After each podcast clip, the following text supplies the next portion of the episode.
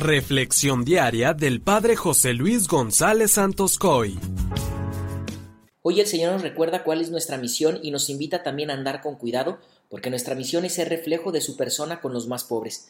Me inspiro en el Evangelio de Lucas 4 del 14 al 22, en donde escuchamos que Jesús leyó en la sinagoga un texto del profeta Isaías, el cual dice así: El Espíritu del Señor está sobre mí, porque me ha ungido para llevar a los pobres la buena nueva para anunciar la libertad a los cautivos y la curación a los ciegos, para dar libertad a los oprimidos y proclamar el año de gracia del Señor.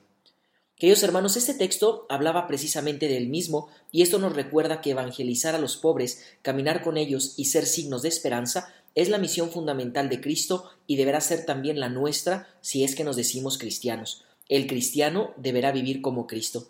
En este texto de Isaías que leyó Jesús en la sinagoga, recordamos que Jesús ha venido a traernos la libertad que tanto necesitamos. Esto nos debe fortalecer mucho porque recordemos que Jesús se acerca a nosotros en todo momento para liberarnos de tantos males y opresiones, de todas nuestras adicciones y esclavitudes. Quisiera hacer una aplicación de este texto a nuestra vida, en donde estoy seguro que todos cabemos en una de las cuatro categorías que habla este Evangelio.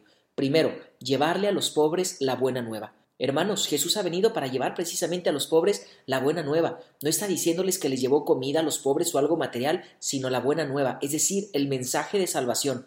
Esto nos recuerda que todos somos pobres cuando nos instalamos en las cosas de la tierra, porque nos arrastramos y nos dejamos consumir por lo que termina y se acaba. Nuestra única riqueza en realidad es la gracia de Dios, porque ésta no termina nunca y nos da la vida eterna. Segundo, anunciar la liberación a los cautivos. Dice que también ha venido a esto. Alguien pudiera pensar que no estamos cautivos, presos o encerrados, pero yo creo que muchos sí vivimos cautivos y esclavos de nuestros vicios, pecados y adicciones, y el Señor nos viene a liberar de todo esto. Tercero, ofrecer la curación a los ciegos. Algunos pudiéramos ver con los ojos de la carne, pero no con los ojos de la fe. Cuando vivimos atados a la tierra, los bienes materiales nos esclavizan y nos desdibujan la figura de Dios. Algunos de ellos no nos permiten ver con claridad. Y cuarto, dar la libertad a los oprimidos. Finalmente, muchas veces las esclavitudes que experimentamos no solo son por nuestras propias limitaciones, adicciones o pecados, sino que también a veces es porque nos hemos dejado someter por alguien. Pienso cuando un pueblo elige un mal gobierno y éste los oprime y los sobaja. Bueno, pues también pudiéramos estar atados a alguna mala amistad, a una relación codependiente, hoy se habla mucho de las relaciones tóxicas, etc.